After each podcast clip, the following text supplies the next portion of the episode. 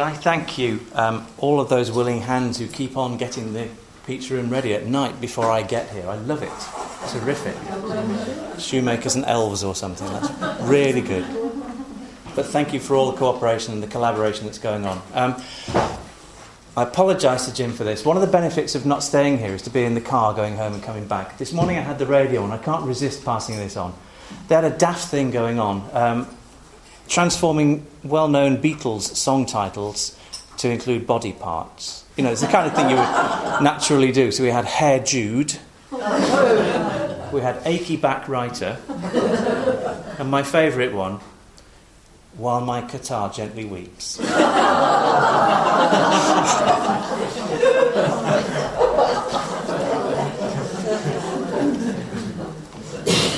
As if we needed the ice breaking. Welcome to the next of our theme talks. Uh, we had Fair of Grace, did we not? We had, sorry, Fair of Face, then Full of Grace. Yesterday, Kate did have a certain amount of woe, but she lightened it, I thought, beautifully. Thank you. Uh, of course, today, Thursday's child has far to go. Has far to go. And you might think that Jim has already gone far enough, being born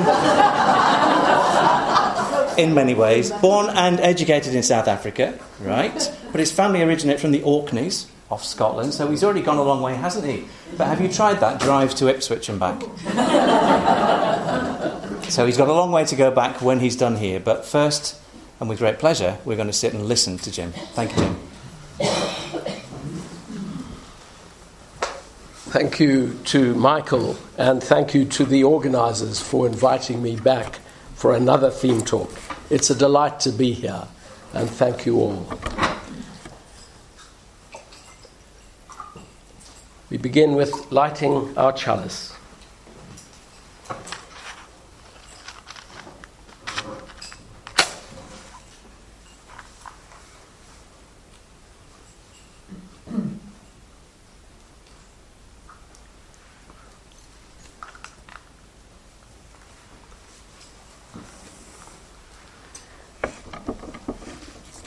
May its flame bring light and warmth to all our hearts today.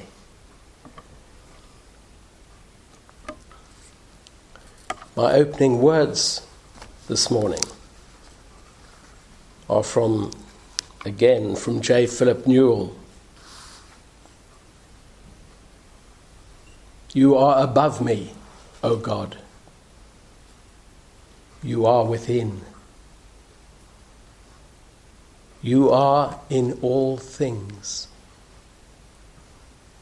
yet contained by no thing. Teach me to seek you in all that has life, that I may see you as the light of life. Teach me to search for you in my own depths that I may find you in every living soul. Amen. And now, a story for all ages. I think we're all young at heart, are we not? well, our story today is called The Mayor's Banquet, and it comes to us from China. In a certain town far inland in China was a well to do mayor, and he was very pleased with his town. So pleased, in fact, he decided to throw a banquet, a great feast for all the townsfolk. So he called his advisers and his counselors together and told them the news. And he said, I'm feeling very generous today. I'm going to supply all the food, all the feast for this banquet, I will provide. But you, my counselors, have to provide all the wine. And he said, I'm going to ask each one of you to fill this great wineskin. And he got out a great wineskin for each of his counselors and handed it to them and said, you go away and fill it for tonight, and I will organize the feast. So they all went off, the councillors, to buy the wine and fill their wineskins. But one of the councillors was a young man called Chang, who didn't have much money at all. And he was very worried about this. He didn't think he could afford the wine.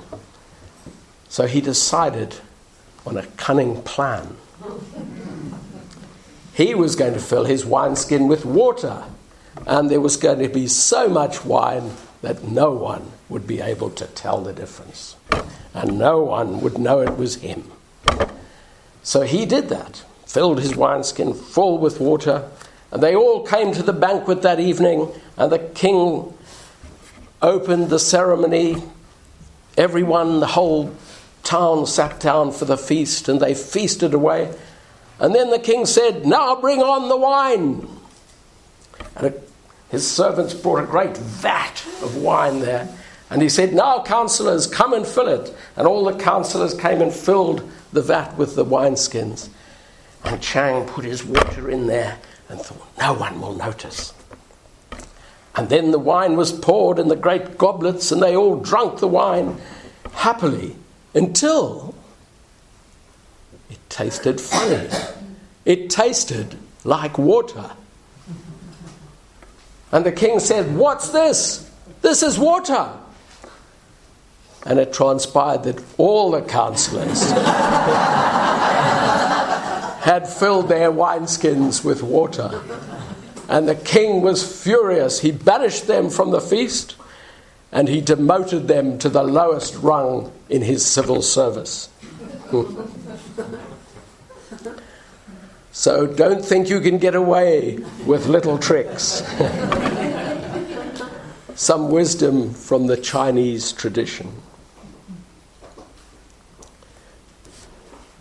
And with our story ending, perhaps our younger ones would like to go out as is the custom.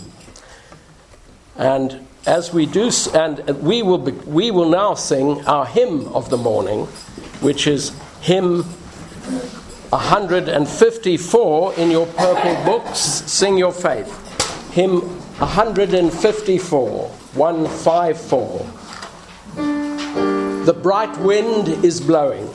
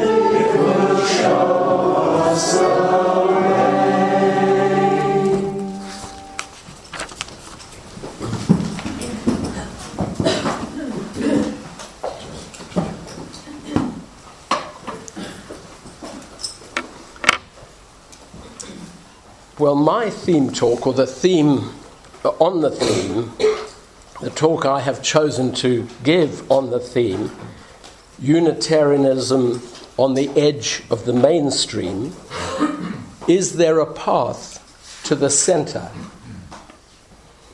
And I'm going to ask today whether there is a way back for Unitarianism from the edge. Undoubtedly, being on the edge of Christianity, of other religions generally, perhaps, can have advantages, many advantages. It gives us a different perspective for a start. But I believe more and more we should be looking at ways of reconnecting with the center, with the mainstream. Otherwise, we can be too isolated. And by our size alone, we can cut ourselves off from the streams of renewal that flow through religious life, all religious life, whether one cares to recognize those streams or not. I want to ask today whether there's a way back, a way of reconnecting, specifically with the Christian tradition from which we have sprung, that rock from which we are hewn, to quote the great Unitarian Christian Arthur Long, the rock from which we are hewn. And if so, what is the way? Well, I'm going to suggest that there's a simple path that could take us at least some way back to the center. In fact, this way back may be right in front of us, but it may be something we normally disregard or ignore. You may find it ridiculous, ridiculously mundane, but I'd like to suggest that our General Assembly object could be, could be more helpful than we often suppose. Most of you know what this object is. It's meant to be the main purpose of our denomination. It's not a creed, of course, not a required belief, but a statement of purpose, an object. It was adopted at our General Assembly annual meetings almost unanimously in 2001 after years of debate. And the essential part of this object defines our aim as to promote a free and inquiring religion through the worship of God and the celebration of life, the service of humanity and respect for all creation, and the upholding of the liberal Christian tradition. And this has been the object or purpose of our Unitarian and Free Christian denomination ever since. Now, I know several of you may have problems with our object or basically think it was never meant literally anyway and should be no more than the broadest of guides to our corporate religious life. I wasn't even in our denomination when the object was adopted. I only encountered Unitarianism in 2003, 10 years ago. So I seem to be the last person who should be preaching about how useful it might be. And if so, apologies. But dare I suggest, perhaps my perspective as someone who has moved in the past 10 years from lifelong atheism to a liberal Christian perspective, might I suggest that this journey of mine might provide value for reflecting on our object and on our denomination's path. So, to the object, can it provide a way forward, a way to reconnect? I don't see it as backward, I see it as a way forward, certainly a way of reconnection. I'm not talking about going back to some past, because all traditions are always moving and changing. If they are living traditions. So let's explore this together. And if you do have problems with the object, try to suspend them at least for the moment, as Coleridge said. I think most phrases in the part of our object that I quoted from a free and inquiring religion, the celebration of life, service of humanity, respect for all creation will be non contentious in this company. And perhaps in our denomination as a whole. But two phrases of the object are perhaps more contentious. Firstly, that we should promote our free and inquiring religion through the worship of God. And secondly, that we should uphold the liberal Christian tradition. Why should we do these two things? Particularly as we often assert we are a denomination where everyone is free to find their own path, their own truths. Surely some contradiction then.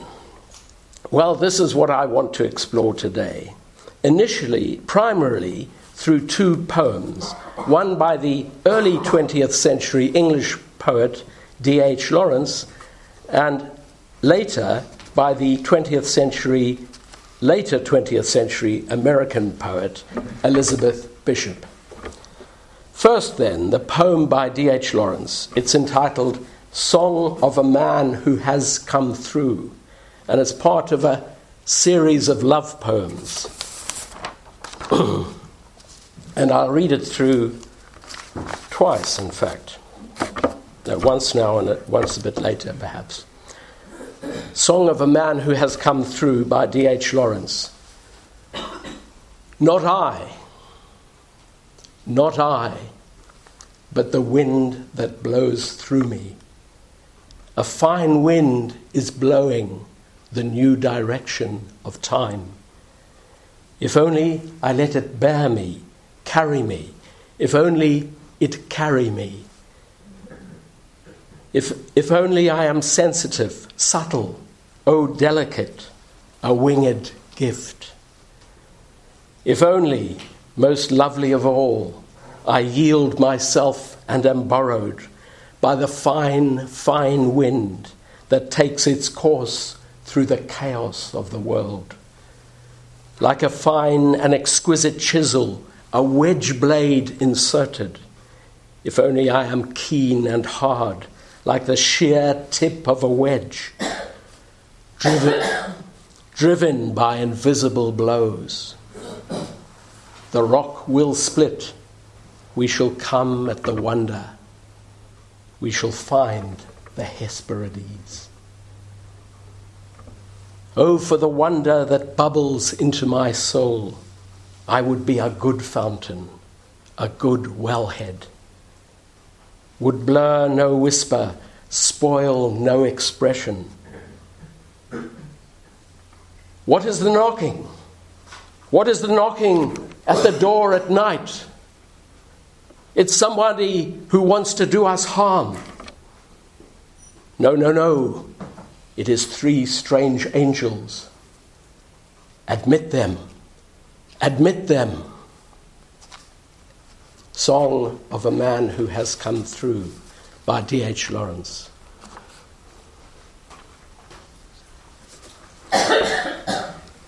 so, what is this poem about? Well, Lawrence uses a metaphor, that of the wind, to convey a force that seems to, nay, does, pulse through him.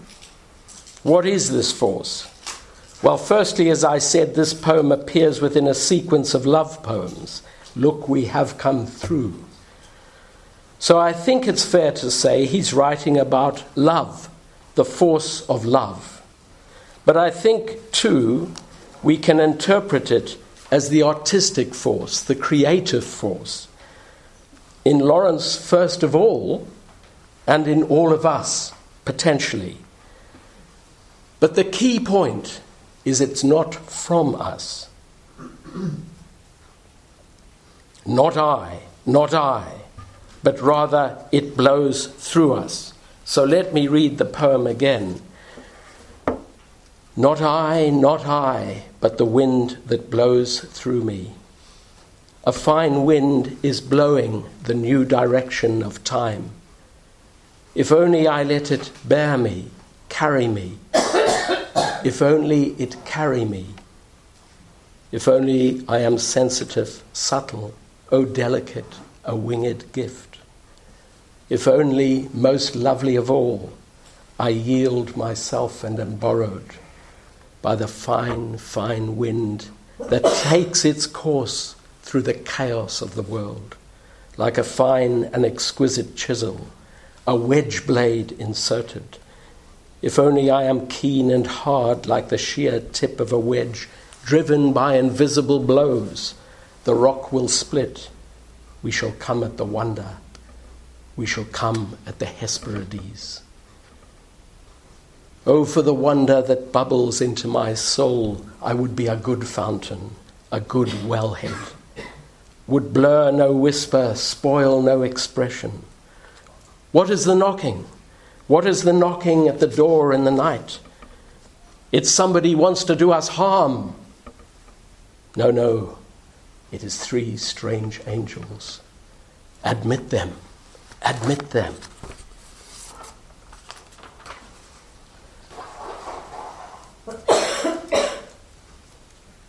So the, this force is not from us, but rather blows through us. And I think Lawrence is saying that the great forces in life, of life, are much greater than we are, whether of love or creativity. So, what is our role then in relation to this wind, this force, blowing the new direction of time? Our role to let it carry us. And to do this, we must become sensitive, subtle, delicate. We must yield ourselves to be borrowed by the fine, fine wind making its way through the chaos of the world. Then we can become like a chisel finally splitting the rock and arriving at the wonder, the Hesperides. Lawrence then changes the metaphor to water. Oh, for the wonder that bubbles into my soul. I would be a good fountain, a good wellhead. He would blur no whisper, spoil no expression. Surely this poet here is speaking of the wonder that inspires creativity. And then another change, a knocking on the door at night, fear. It's somebody wants to do us harm. But no, our deepest impulse says it's three strange angels. Admit them, admit them. And of course, the reference here is to the vision Abraham had of the three angels under the trees of Mamre in the book of Genesis. These angels foretold that his wife Sarah, long past childbearing age, would bear another child. So the association is with creativity, fertility. We can also see the strangers at the door as the forces within our unconscious selves that we try to shut out, to repress. And Lawrence is saying, let them into the light, let them into our conscious minds and hearts. But I think this reference to the Bible, to angels, the forces of the divine, suggests that Lawrence is also saying that the divine itself is one of the great forces that blows through us. And Lawrence seems to be showing us here how we can align ourselves with the deep creative forces of love, of creativity, of the divine. But in order to do so, we must forget ourselves and our own little egos. Not I, not I, but the wind that blows through me. And this is so hard for us, isn't it? It's certainly hard for me. We want to be first, we want to be best, we want our egos to remain in control. But no, we must renounce that me, me, me ego if we are to be carried. And yet, Lawrence points to the paradox because when we let go of ego, when we allow ourselves to be borne by greater forces, we in fact express our deepest selves, our truest selves, in love, in creativity, even in revealing divinity. And I like to think that Lawrence gives us a glimpse here of how we can understand the divine, a force we never see but only sense and sometimes feel. And to be truly ourselves, to be truly human, we must we need to yield to this force, to allow ourselves to move in harmony with it. That is our highest purpose.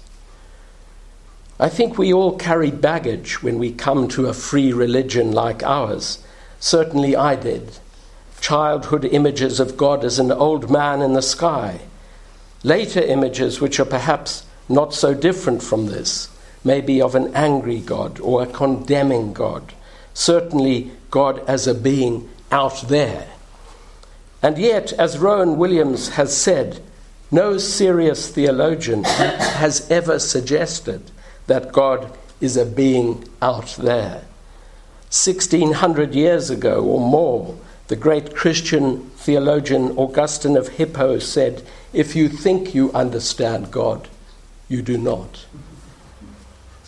Have we too easily allowed ourselves to take literally the metaphors of God, some crude, some more subtle? I know I did, and this prevented me from moving toward belief for a long time, even when I felt the need. So, can we live with an understanding of God as mystery, a mysterious force? whose reality we can glimpse through metaphor, often poetic metaphor, as brought to us by D.H. Lawrence.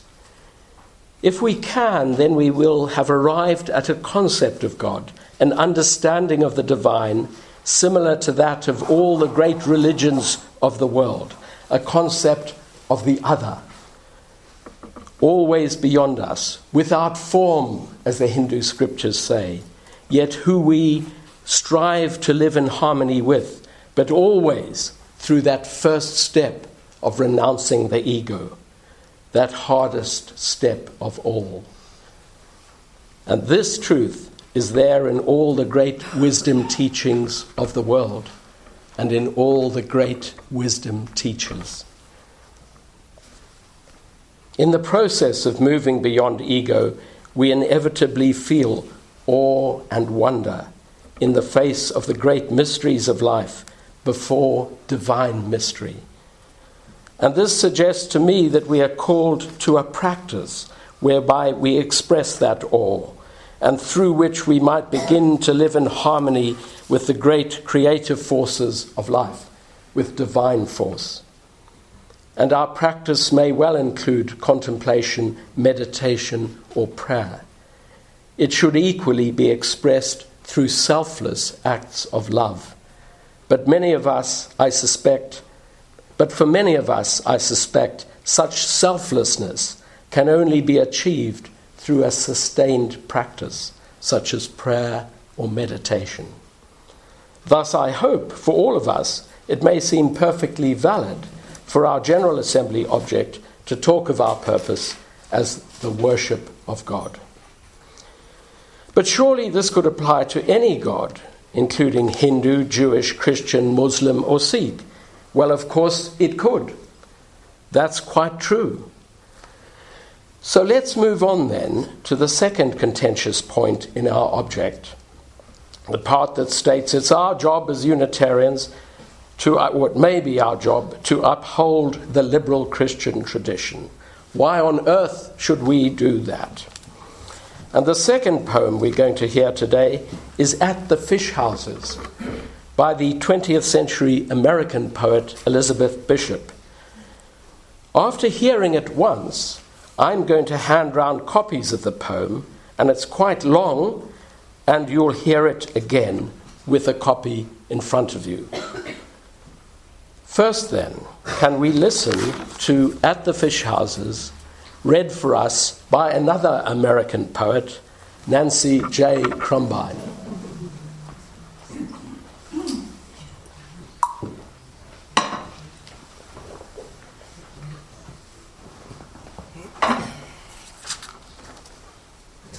At the fish houses. Although it is a cold evening, Down by one of the fish houses, an old man sits netting, his net in the gloaming almost invisible, a dark purple brown, and his shuttle worn and polished. The air smells so strong of codfish, it makes one's nose run and one's eyes water. The five fish houses have steeply peaked roofs and narrow cleated gangplanks slant up to storerooms in the gables for the wheelbarrows to be pushed up and down. All is silver, the heavy surface of the sea, swelling slowly as if considering spilling over, is opaque. But the silver of the benches, the lobster pots and masts, scattered among the wild, jagged rocks, is, an, is of an apparent translucence, like the small old buildings with an emerald moss growing on their shoreward walls. The big fish tubs are completely lined with layers of beautiful herring scales, and the wheelbarrows are similarly plastered with creamy, iridescent coats of mail, with small iridescent flies crawling on them. Up on the little slope behind the houses, set in the sparse, bright sprinkle of grass, is an ancient wooden capstan cracked with two long bleached handles and some melancholy stains like dried blood where the ironwork was rusted. The old man accepts a lucky strike. He was a friend of my grandfather. We, wa- we talk of the decline in the population of the codfish and herring while he waits for a herring boat to come in. There are sequins on his vest and on his thumb. He has scraped the scales, the principal beauty, from unnumbered fish with that black old knife, the blade of which is almost worn away. Down at the water's edge, at the place where they haul up the boats, up the long ramp descending into the water, thin silver tree trunks are laid horizontally across the gray stones, down and down at intervals of four or five feet. Cold, dark, deep, and absolutely clear, element bearable to no mortal, to fish and to seals. One seal, particularly, I have seen here evening after evening. He was curious about me. He was interested in music. Like me, a believer in total immersion. So I used to sing to him Baptist hymns. I also sang, A Mighty Fortress is Our God. He stood up in the water and regarded me steadily, moving his head a little. Then he would disappear, then suddenly emerge almost in the same spot with a sort of shrug as if he were as if it were against his better judgment. Cold, dark, deep and absolutely clear. The clear gray icy water. Back behind us the dignified tall firs begin. Bluish, associating with their shadows, a million Christmas trees stand waiting for Christmas. The water seems suspended above the rounded gray and blue gray stones. I have seen it over and over the same sea, the same, slightly, indifferently swinging above the stones, icily free above the stones, above the stones, and then the world. If you should dip your hand in, your wrist would ache immediately. Your bones would begin to ache, and your hand would burn as if the water were a transmutation of fire that feeds on stones and burns with a dark gray flame. If you tasted it, it would first taste bitter, then briny, then surely burn your tongue. It is like what we imagine knowledge to be dark, salt, clear, moving, utterly free, drawn from the cold, hard mouth of the world, derived from the rocky breasts forever, flowing and drawn, and since our knowledge is historical, flowing and flown. Thank you, Nancy, and I'll ask you in a moment to read it again. But first, you, I hope I have enough of them, enough copies for everyone. Perhaps a couple of people could help hand them round so we can do this relatively quickly. Thank you.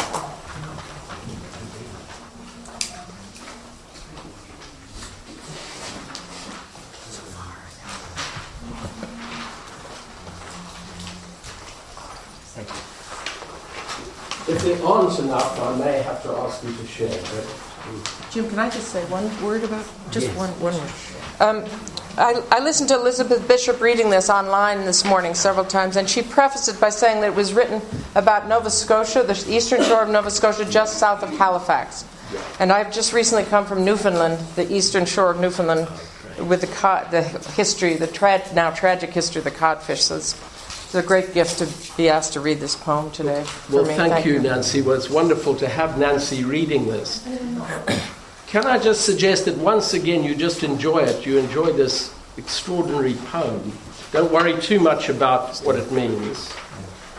Um, and yeah, we'll, we'll have a little time to discuss it uh, among each other, and I'll give you a few pointers to look for. But just enjoy the poem again, but looking at the detail. I should also say I was so honored that Jim asked me until it became clear that he asked me because of my accent.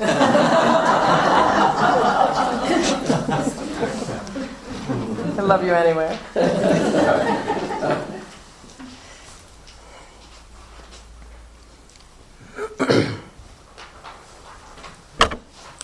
At the fish houses. Although it is a cold evening, down by one of the fish houses, an old man sits netting his net in the gloaming, almost invisible, a dark purple brown, and his shuttle worn and polished. The air smells so strong of codfish it makes one's nose run and one's eyes water. The five fish houses have steeply peaked roofs and narrow, cleated gangplanks slant up to storerooms in the gables for the wheelbarrows to be pushed up and down on. All is silver. The heavy surface of the sea, swelling slowly as if considering spilling over, is opaque, but the silver of the benches, the lobster pots, and masts scattered among the wide, jagged rocks is of an apparent translucence, like the small old buildings with an emerald moss growing on their shoreward walls. The big fish tubs are completely lined with layers of beautiful herring scales, and the wheelbarrows are similarly plastered with creamy, iridescent coats of mail, with small, iridescent flies crawling on them. On the little slope behind the houses, set in the sparse, bright sprinkle of grass, is an ancient wooden capstan, cracked, with two long bleached handles and some melancholy stains like dried blood, where the ironwork has rusted. The old man accepts a lucky strike. He was a friend of my grandfather. We talk of the decline in the population of codfish and herring while he waits for a herring boat to come in. There are sequins on his vest and on his thumb. He has scraped the scales, the principal beauty, from unnumbered fish with that black old knife, the blade of which is almost worn away. Turn over, please. Down at the water's edge, at the place where they haul up the boats, up the long ramp descending into the water, thin silver tree trunks are laid horizontally across the gray stones, down and down at intervals of four or five feet. Cold, dark, deep, and absolutely clear, elemental element bearable to no mortal, to fish and to seals. One seal, particularly, I have seen here evening after evening. He was curious about me. He was interested in music. Like me, a believer in total immersion. So I used to sing him Baptist hymns. I also sang, A Mighty Fortress is Our God. He stood up in the water and regarded me steadily, moving his head a little. Then he would disappear, then suddenly emerge, almost in the same spot with a sort of shrug, as if it were against his better judgment. Cold, dark, deep, and absolutely clear, the clear, gray, icy water. Back, behind us, the dignified, tall firs begin. Bluish, associating with their shadows. A million Christmas trees stand waiting for Christmas. The water seems suspended above the rounded gray and blue gray stones. I have seen it over and over the same sea, the same, slightly indifferently swinging above the stones, icily free above the stones, above the stones, and then the world. If you should dip your hand in, your wrist would ache immediately. Your bones would begin to ache and your hand would burn as if the water were a transmutation of fire that feeds on stones and burns with a gr- dark gray flame. If you tasted it, it would first taste bitter, then briny, then surely burn your tongue. It is like what we imagine knowledge to be dark, salt, clear, moving, utterly free, drawn from the cold, hard mouth of the world derived from the rocky breasts forever, flowing and drawn, and since our knowledge is historical, flowing and flown.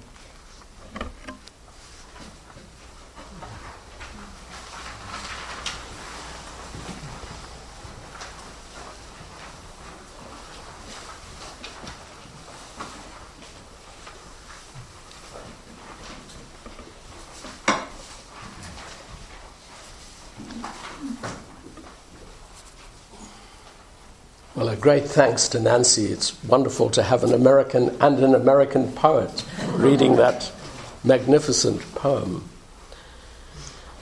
I'd like you just to look at the poem again, and perhaps with a partner or one or person next to you, two or three of you if it's easier, um, just to discuss two questions. What do you think the sea represents? You will see it appears quite late, in, well, in about the middle of the poem, but. And then I don't ask you to read the whole poem again. You've heard it twice now and seen it once. But just what do you think the sea represents? And how is knowledge? She brings in right towards the end knowledge. How is it similar to the sea? Well, how might it be? It's a suggestion that knowledge may be. Um, perhaps, first of all, you could just, with someone else, discuss any reaction you like to the poem, but perhaps focus on that. So let's just have a few minutes doing that.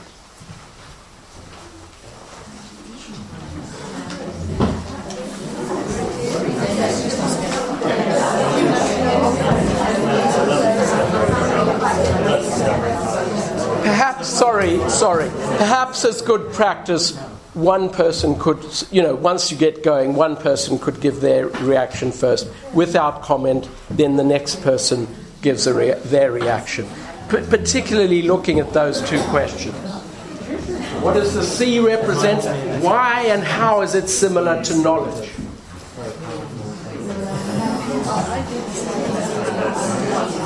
Yeah.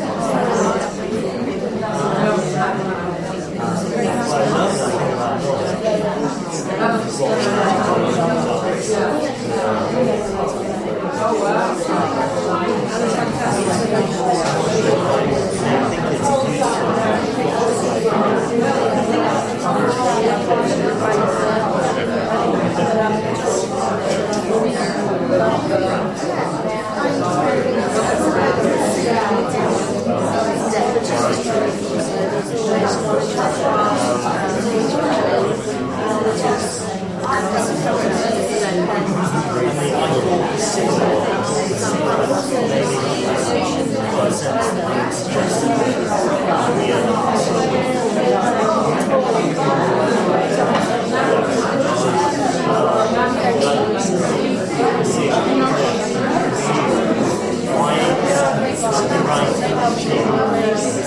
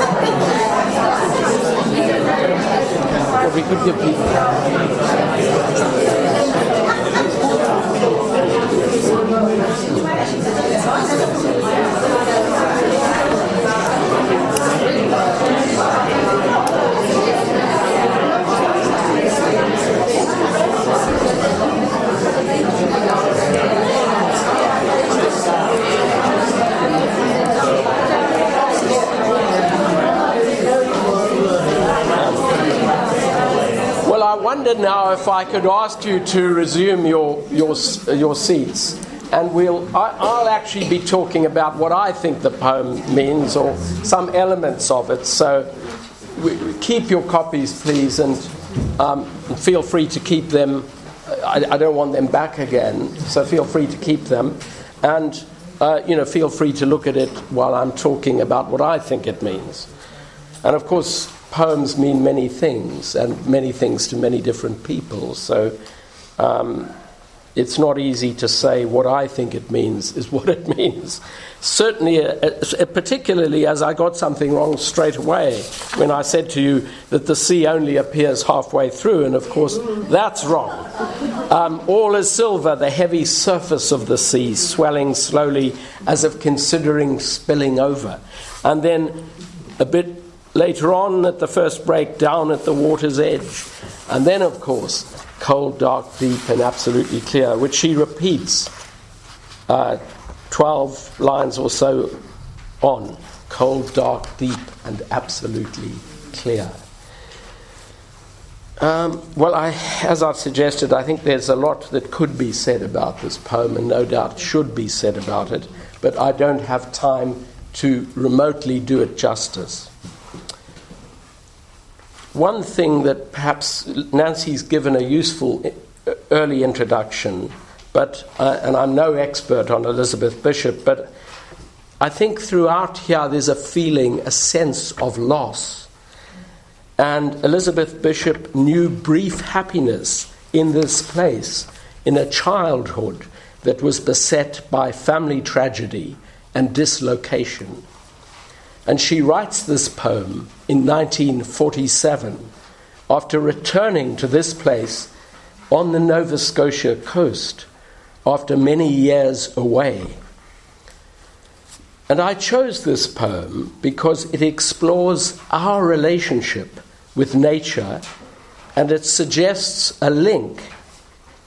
It suggests a link between knowledge and the powerful forces of nature in this case, the sea. And it points to a truth about tradition, I think, because knowledge is part of tradition, obviously. Knowledge is an important part of tradition. It points to a truth about tradition, the traditions we inherit and live by, or not. And these traditions are part of knowledge, so that this is an aspect, and this is an aspect, sorry, that I'd like to focus on now. I'm not sure that Elizabeth Bishop in this poem gives clear support to any one argument or other about tradition. Rather, it raises for me intriguing questions about knowledge, about tradition, including religious tradition. How does it do this? Firstly, Elizabeth Bishop gives us a picture of the fish houses and the area around this, panning almost with a camera, focusing in and out. Fishing is an industry, a human industry, a human tradition, directly related to the sea. The evidence is everywhere. There's a similar look on sea and on land. All is silver, with the fish tubs and wheelbarrows lined with herring scales. The old fisherman she talks to knew her grandfather in this fishing town. He, they talk of the decline of the fish population, perhaps the human population. This is an industry in decline, certainly in this place. Then, as we follow the poet's eye into the sea, down the tree trunks laid horizontally at the water's edge, we are suddenly given a new vision. The sea, the, the lines that follow, the sea is cold, dark, deep, and absolutely clear. It, the sea, is an element bearable to no mortal, but to fish and seals we sense the alien essence of the sea, its otherness, and the creatures that live in it. Well, we catch and eat, we catch and eat fish, but how do we relate to seals? The poet describes her somewhat comic attempts to communicate with a seal through singing hymns, but the seal is alien, other too. Then a repetition cold, dark, deep absolutely clear. The, gray, the clear, grey, icy water. The sea swings above the stones and it seems above the world. It's so cold it would burn your hand, as if, she writes, the water were a transmutation of fire. If you tasted it, it would taste bitter, then briny, then surely burn your tongue. Then the enigmatic lines, only a suggestion, mind. It is like what we imagine knowledge to be dark, salt, clear, moving, utterly free, drawn from the cold, hard mouth of the world, derived from the rocky breasts, forever flowing and drawn. And since our knowledge is historical, flowing and flown. Why is the sea like how we imagine knowledge to be? She's not stating this with certainty, but this is no throwaway line. Elizabeth Bishop is a poet of great craft. She takes great care and time over her poems, or she did do, as she is no, no longer with us. The suggestion seems to be, her suggestion seems to be, that knowledge, that is our knowledge, our understanding of the world, including of the other, the mysterious, both out there and within ourselves, all this is knowledge. Yet, knowledge a hum- is, a, is a human construct which allows humans to understand and interpret the world and themselves. But it can also be seen as something other, a force in its own right, derived from the cold, hard mouth of the world, from its rocky breasts. Knowledge is what is handed on to us. It helps us navigate the world, but we have to keep drawing it. And in that sense, it stands apart from us. And yet it keeps moving, changing as reality keeps changing. So it is flown and drawn, but more importantly, it is, in, it is always in danger of being left behind. Knowledge is always in danger of being left behind by ever changing reality because knowledge is our response to a changing world, our attempt to make sense of a changing world. So that, unlike the sea, knowledge is not only flowing, but also flown, past tense, already out of date, even as it now tries to make sense, even as through it we now try to make sense of a world that is ceaselessly changing. Now, I don't think it's far fetched to see tradition as very much part of the knowledge she is writing about. The traditions of this particular fishing community in Nova Scotia are intimately painted by Elizabeth Bishop in the first part of this poem. But we also sense that the, that the reality those traditions are built on is changing, including the fish the sea, and the mysteries that the sea conceals. So, what does all this mean for tradition, including our religious tradition? I gather that Elizabeth Bishop was not religious, so I don't think we can say she's make, trying to make a particular religious point. But what can we draw from the understanding she gives us? Can we draw anything useful? Well, put simply, I'd like to suggest that we can draw two things from this poem relevant to our denomination today. First, that we need to keep in close touch with our traditions so that we continue to be sustained by them.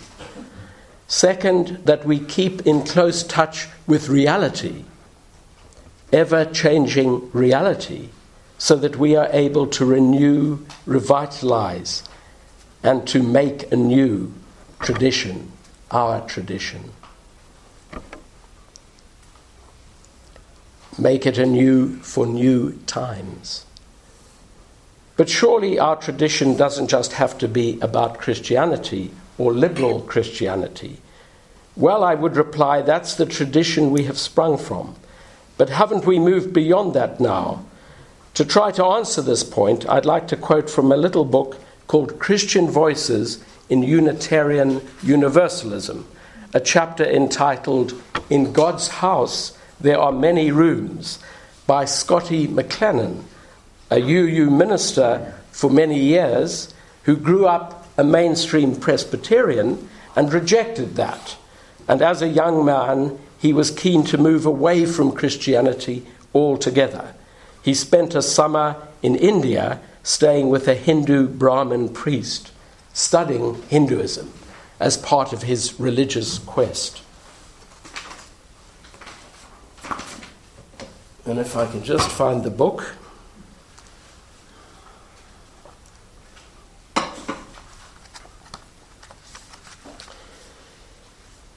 So he writes now, many years later, as a Unitarian Universalist minister of long standing and a Christian one.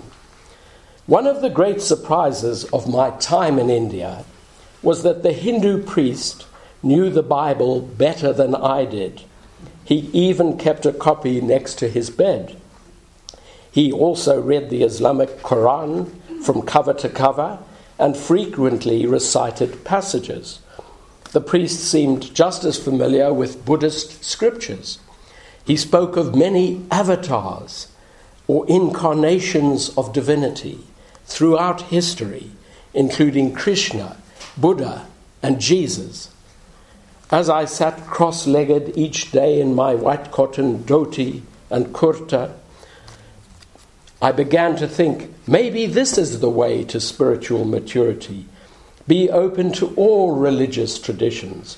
Pick and choose what rings true for me in each of them. Yet the priest kept emphasizing getting on a path, following a discipline, becoming committed to a teacher and a set of teaching, teachings. There are many well marked paths up the spiritual mountain, he would say, and they all reach the top, but you need to follow a path. And you can't be on more than one path at a time. At the end of the summer, I decided I wanted to become a Hindu. The morning I told the priest, I was stunned by his response. No, no, he chided. You've missed the point of everything I've taught you. You've grown up as a Christian, and you know a lot about that path. It's the religion of your family and your culture, it's your ethics and your worldview. You know almost nothing about Hinduism. Go back and be the best Christian that you can. I was upset. But I don't believe Jesus was any more divine than Krishna or the Buddha, I pleaded. And the Christians I grew up with would condemn you for knowing about Jesus and not accepting him as your only Lord and Savior.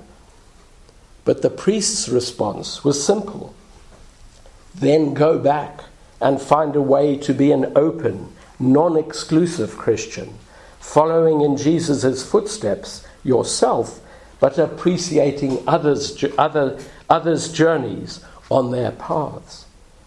The more I could learn about others' paths, he explained, the more I would progress along my own path and deepen my understanding of it. Those words have remained my marching orders for life, writes Scotty McLennan. And he did precisely that. He went back to the United States, and it was through those instructions that he found the Unitarian Universalist denomination. so, um,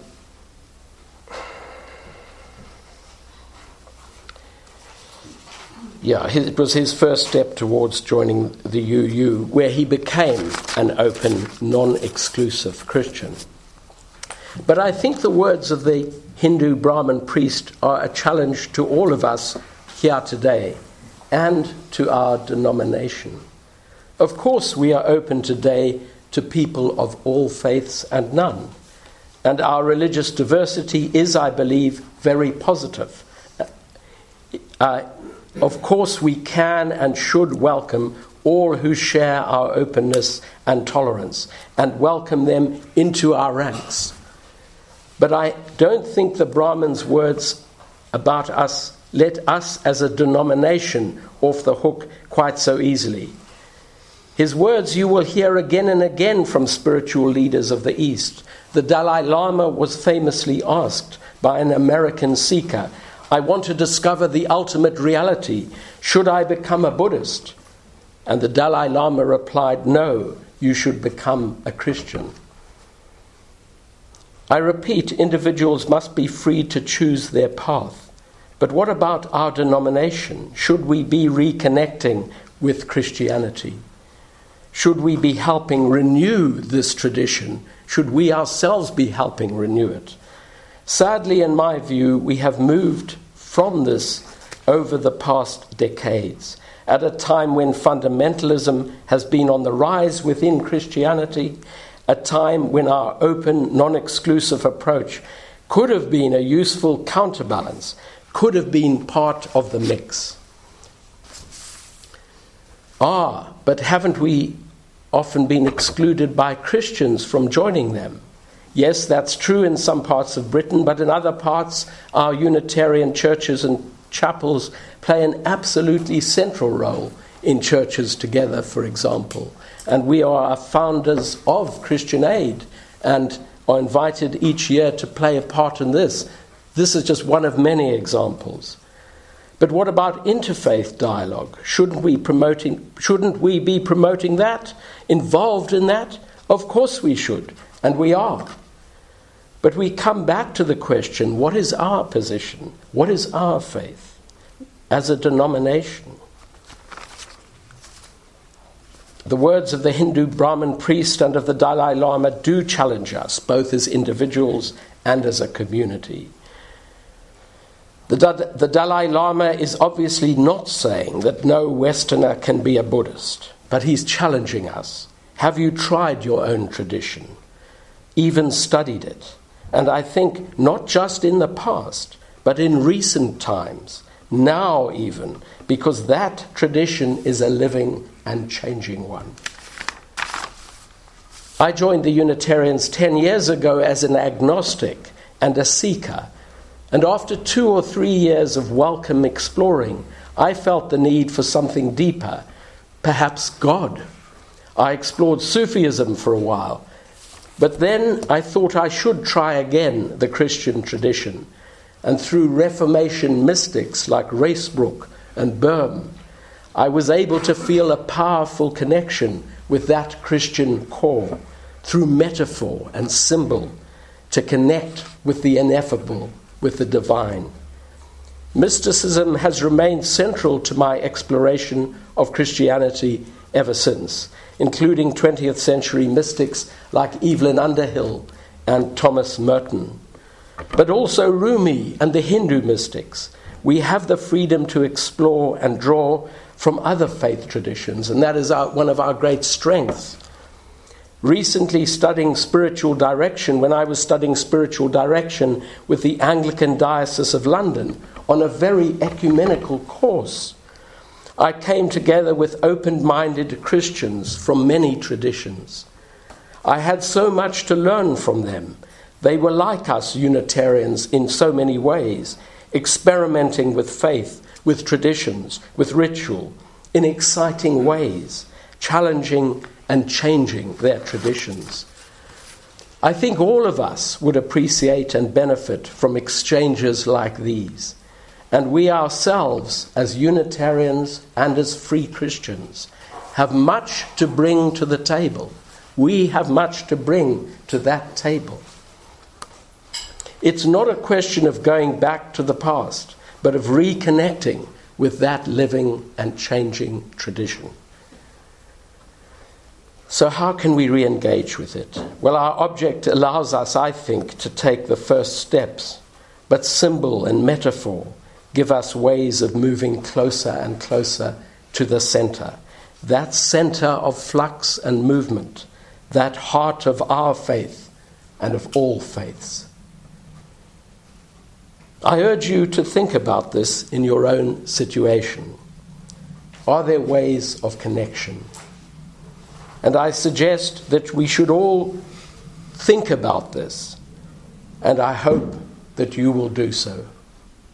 Thank you.